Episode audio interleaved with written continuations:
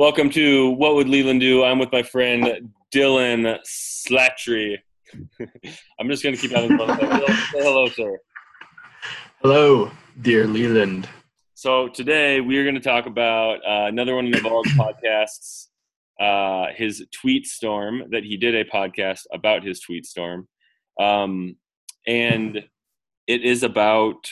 Well, I guess how would you summarize it? What, what were the the the basic uh, premise is that you need to get you need to arm yourself with specific knowledge. And we'll unpack what that is and how he defines that. But um, the basic premise of this was arm yourself with specific knowledge. So uh, the first thing that i had first note that i wrote down was about accountability. And so he says that you know if you want to build wealth because all of this is about building wealth uh, you need to be you need to gain accountability, meaning people need to be able to give you money and trust that you'll be able to produce an outcome for them. Uh, if nobody trusts you to be accountable for anything, then you won't be able to make enough money to uh, to be successful. He uses the example later of like if you're building a house and you're only smart enough to you're only capable of doing the manual labor, then you don't have that much accountability. But if you can build you can get all of the wood for the project and the blueprints and you can put the whole thing together. You have more accountability therefore you get paid more. Uh, so accountability is something that you sort of earn and develop as you develop as you develop specific knowledge. So accountability what, what jumps out at you about that dylan?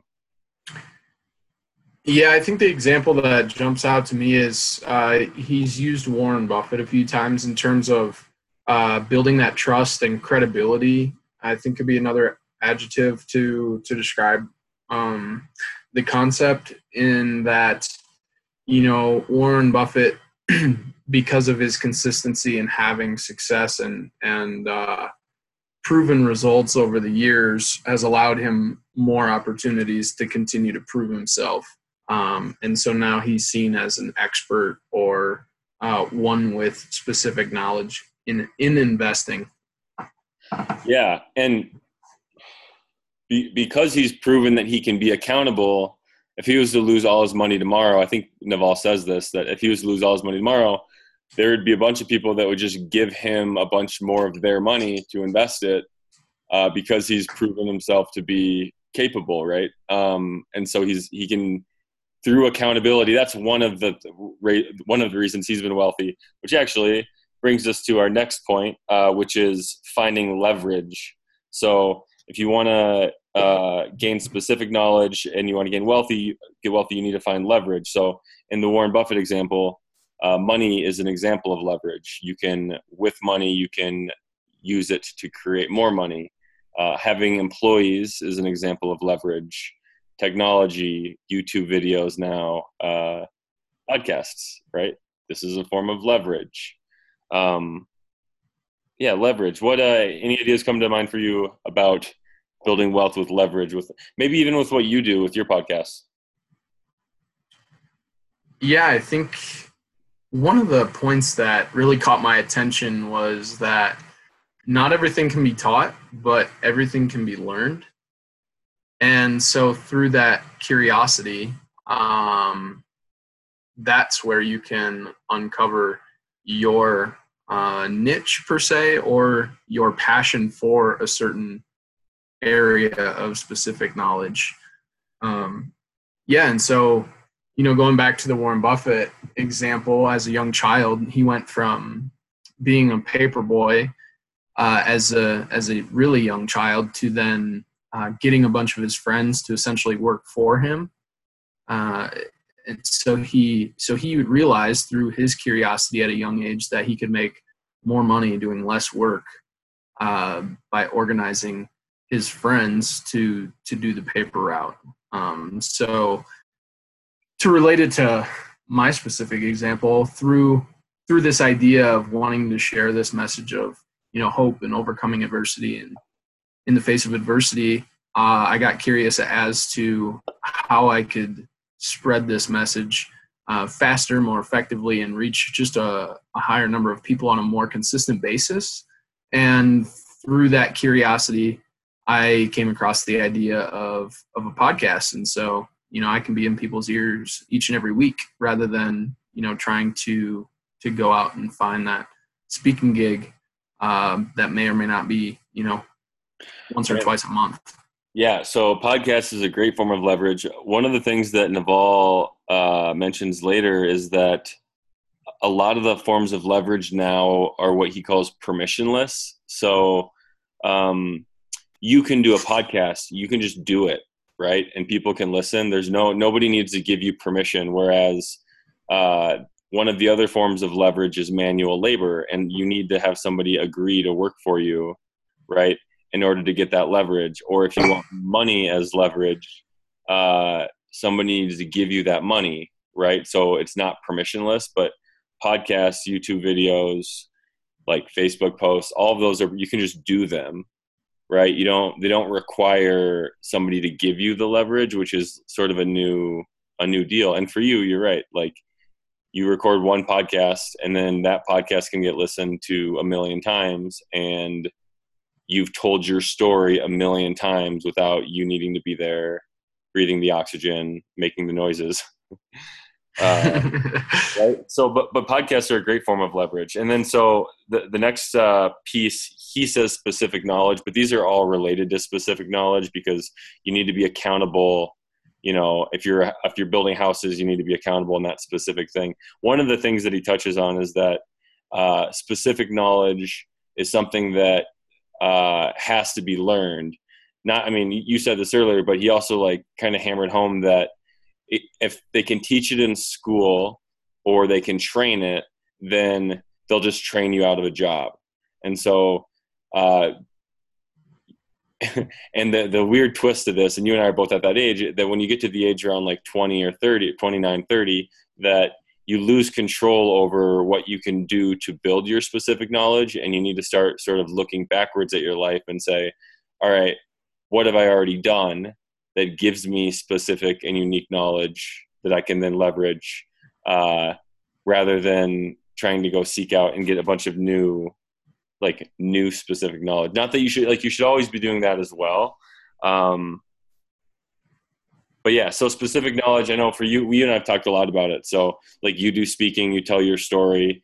Um, you know, I do YouTube and help with people on on YouTube and with memberships. All a sort of very very much specific knowledge that you that you have uh, because there aren't a lot of people that yeah because the stuff that you you you you have done can't be taught right i mean would you agree with that I mean, the podcasting is, but that's not exactly it. It's telling your story through podcasts, which, you know, it's it's an art, right?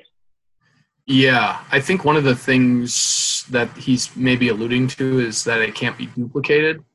Like my story is my story. Like nobody else is going to have that, and that's true for everybody. But um, I think in terms of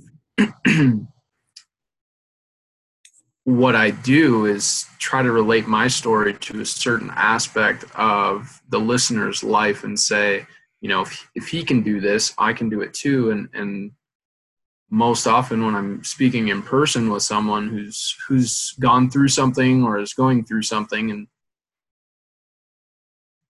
I, I like to bring up the fact that first of all, they're not alone in their struggle. And because they're not alone, uh, they can in fact, use their struggle as a platform to help someone else get through theirs.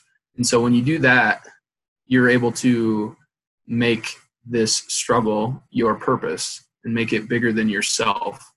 And so when you're not only fighting for yourself but you're fighting for other people, it can it can give you that leverage to continue to fight when maybe other people would give up.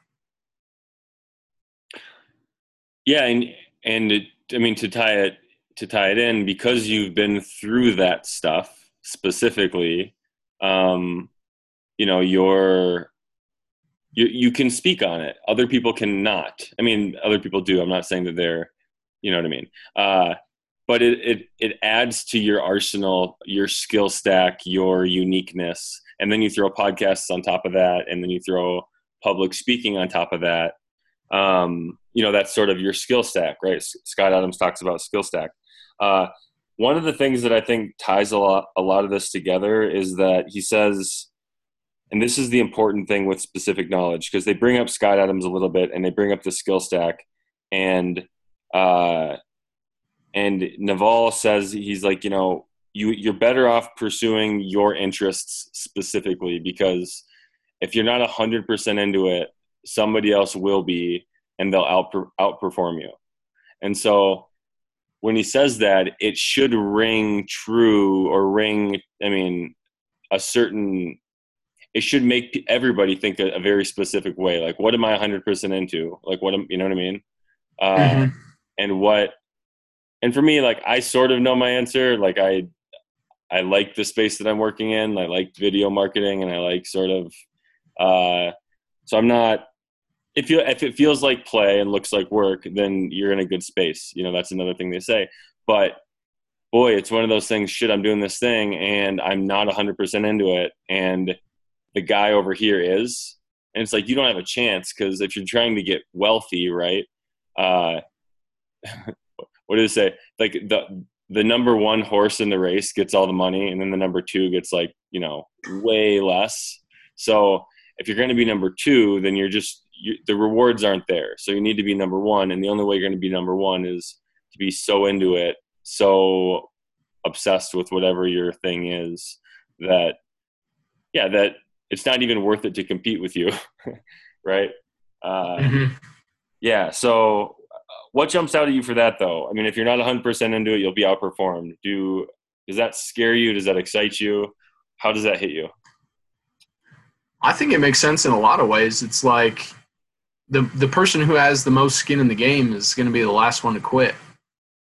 That's what it comes down to, and so the person who's all in is going to you know, push harder and longer, they're going to stay in the race longer than anybody else because they they want it more and they're willing to put more on the line. But I think um, the last point that he makes that stuck out to me was uh, that our our uh, like niche and specific knowledge is most often times revealed to us in situations and a lot of times it's observed by others. Yes. Yes. He mentions his mom saying you're going to be a business person and he's like what do you say? No i'm going to be a scientist. Um, yeah it's interesting. Uh, how did that how did that land on you? I I just think of one of my mentors, and I think that's another reason why it's so important to have mentors in your life, uh, is because they can not only can they check your blind spots, but they can also see things in you that maybe you can't. And I think that's what makes a good coach great is seeing a specific skill set in somebody and being able to um, make that skill set gel with for the best um, for the team to perform at its best. Like, how can we use each individual player to their best to make the team perform to its best?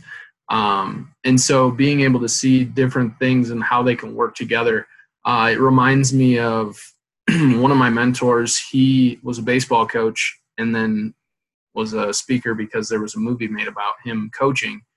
Uh, his name's Ken Stock, and during my battle with cancer, he said, One day you're going to look back and be able to share this story and inspire other people.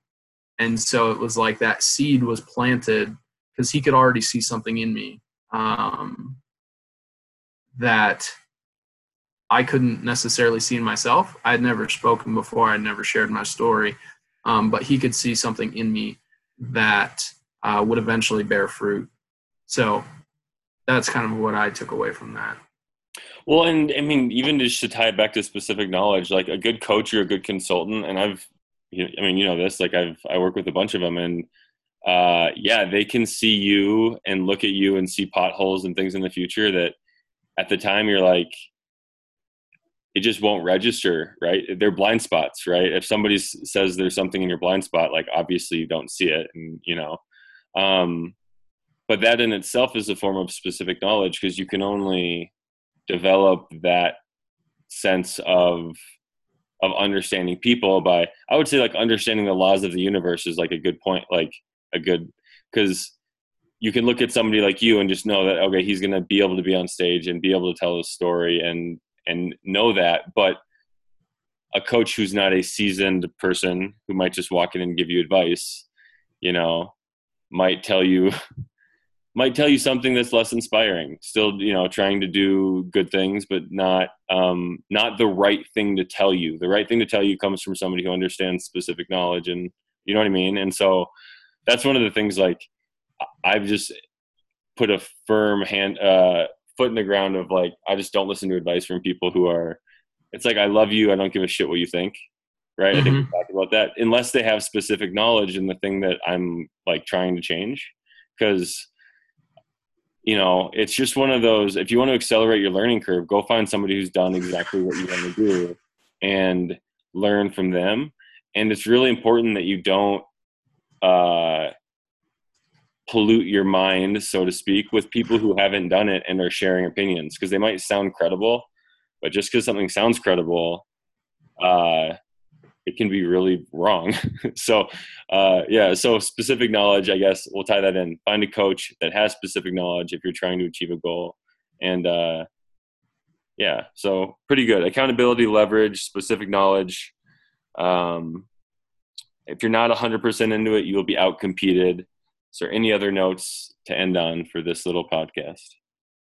No, just the last thing with what you said. Uh, I, I don't. I think it can't be summed up better than Teddy Roosevelt's quote that says, "It's not the critic who counts, not the man who points out how the strong man stumbles, or where the doer of deeds could have done them better.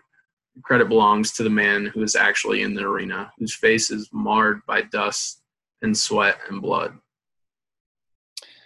Yes, perfect. We will end on that. Thank you guys. Bye.